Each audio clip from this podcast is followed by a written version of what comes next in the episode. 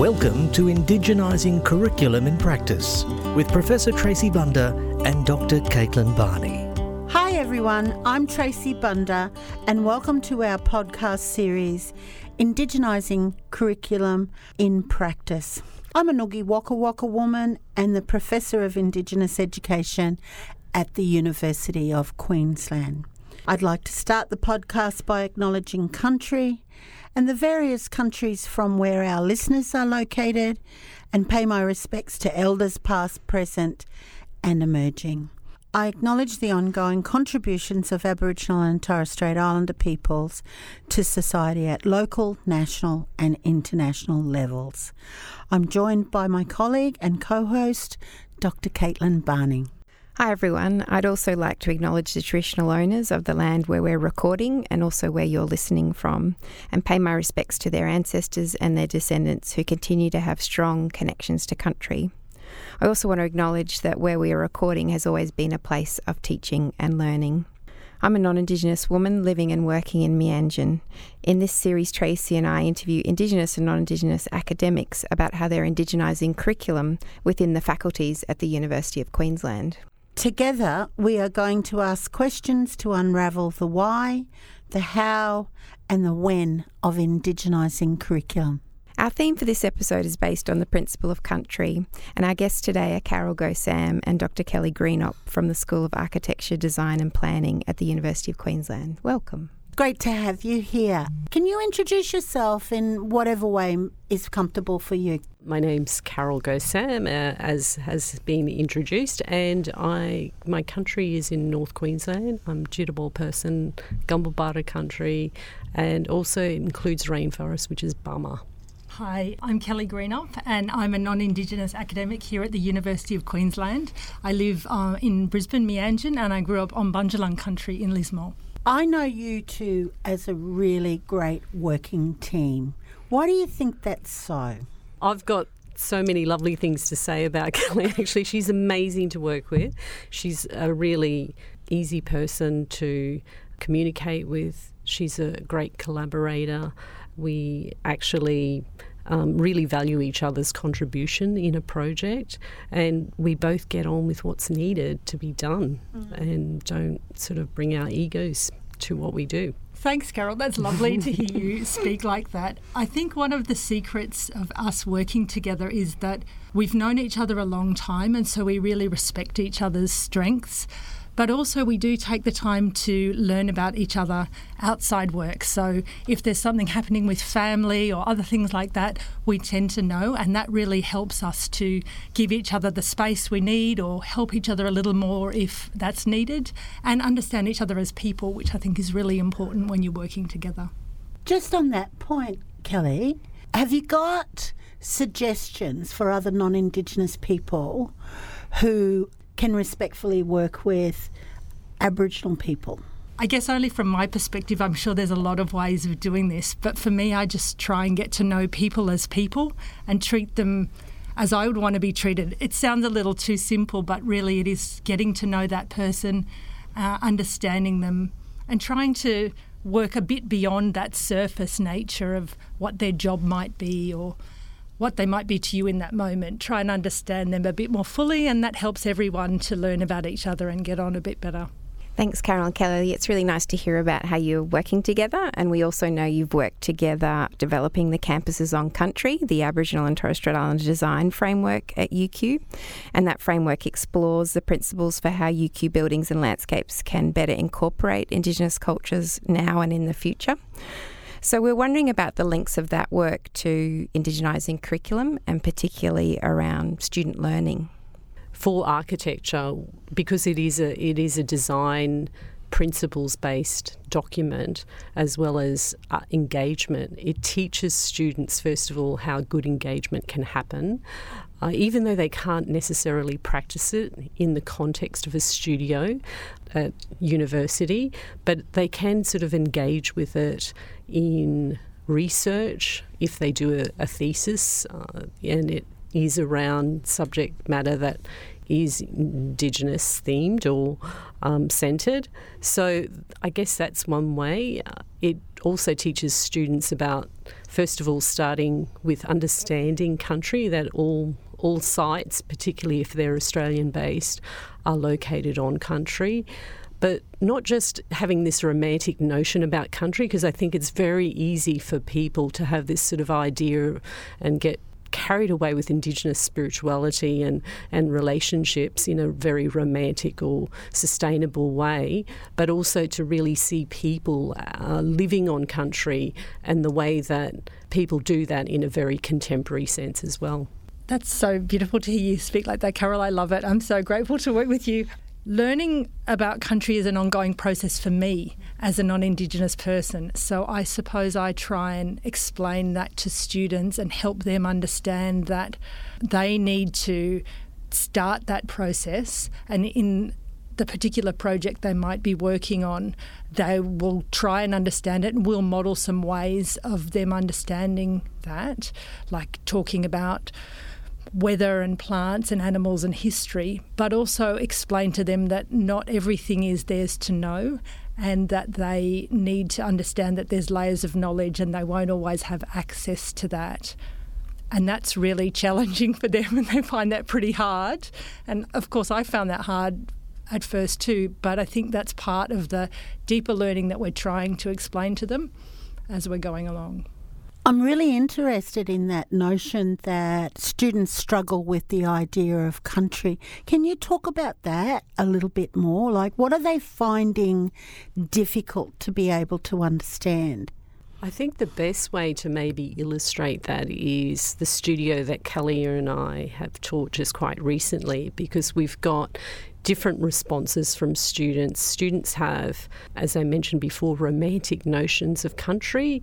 It, it's often really new to students that when they go to a site-specific place, that there are multiple language groups that are operating in that space and place because of colonisation, because of history, and that those groups now particularly have come together.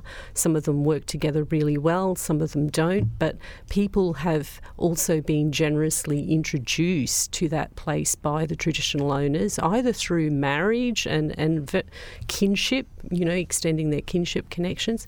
And that's changed the dynamic of, of that place and relationships. So people.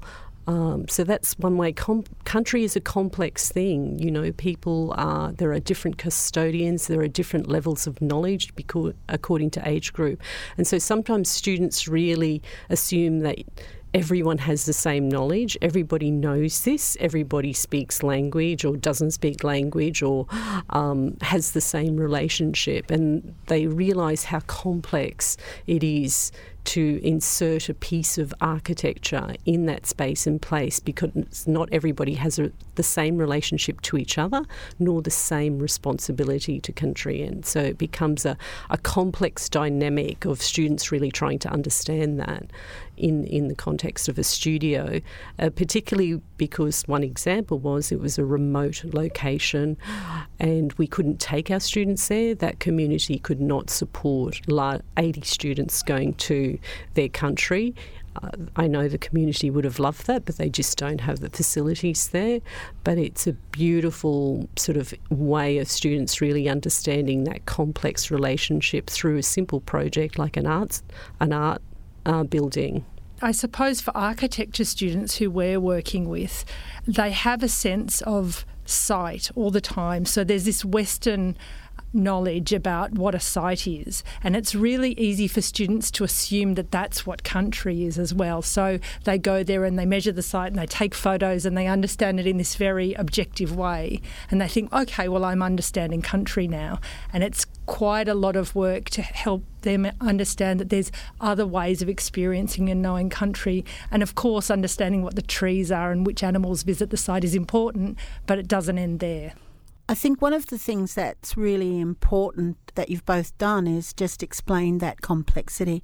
We've been using the term country to denote those lands that are connected to Aboriginal and Torres Strait Islander people, and which there's an inherent sense of belonging, um, evidenced by genealogical connection, but you've explained greater complexity. So thank you very much for that. Kelly, you mentioned about being a non Indigenous person working with Carroll and in this space, and we know that um, there's a bit of literature about the need for non Indigenous people to be active allies and a willingness to be vulnerable and open to Indigenising curriculum. Do you have advice for non Indigenous staff about how they can contribute to Indigenising curriculum? Yes, uh, I think the first thing is just commit to starting it. Commit to doing it. Know that you won't be perfect at it and that you might even make some mistakes and you might even upset some people with your errors, but that's not a reason to remain inactive. You need to um, keep going and keep learning as much as you can, speak with other people, form groups of non Indigenous people who can support you through asking those possibly silly, maybe offensive questions so that there's a, a place you can do that. Um, but don't think, oh, this is too hard, so I'm not going to do it. And once you start, if you even if you do stumble, keep going because it's a really important journey for us all, and so we need to we need to be active participants in it. Carroll, would you like to add something as well? The thing that I find with most people is fear. So they become frozen and, and then passive. So they're wanting myself or people like Kelly to provide them with the information that they need. You need to take an active journey, learning journey yourself, and use the skills that you have as an academic.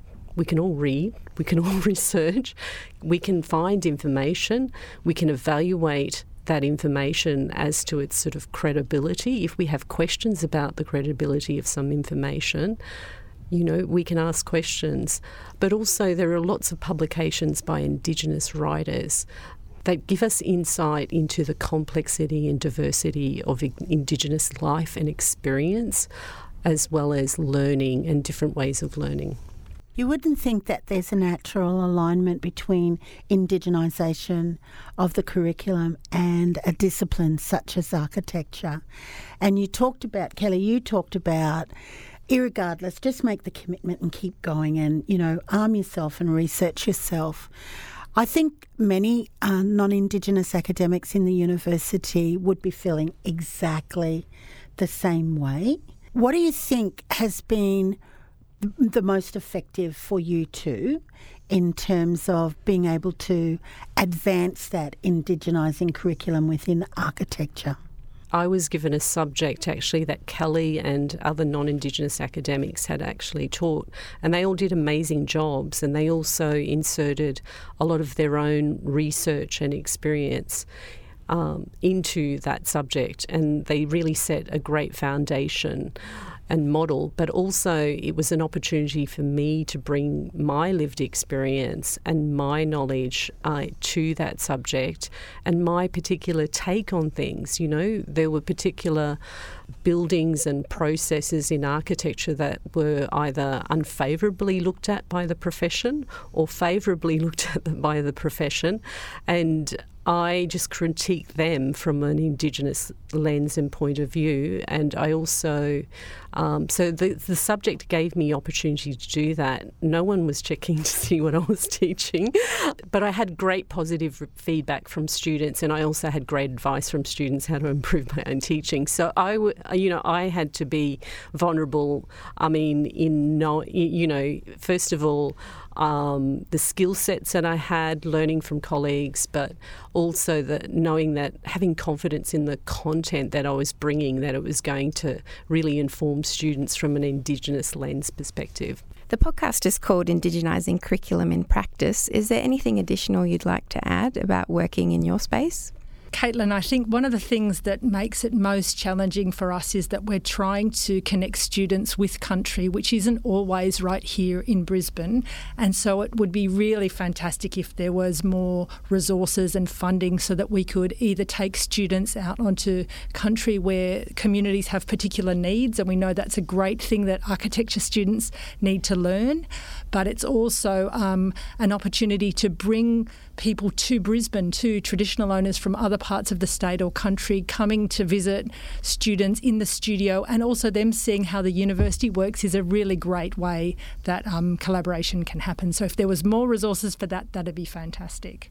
Indigenising, as Kelly mentioned, is an opportunity for collaboration, not cultural load, but to insta- inspire students to become agents of change. And we don't want students to feel like uh, we're being prescriptive. Uh, and and to turn them into gatekeepers or people with knowledge into gatekeepers. We want them to be active and to be active listeners and take some of their cues from the community and from from the community voices that they're encountering either in in oral form, so we hear on on radio or in written form. There's multiple ways which Indigenous practice and culture can inspire architecture and buildings.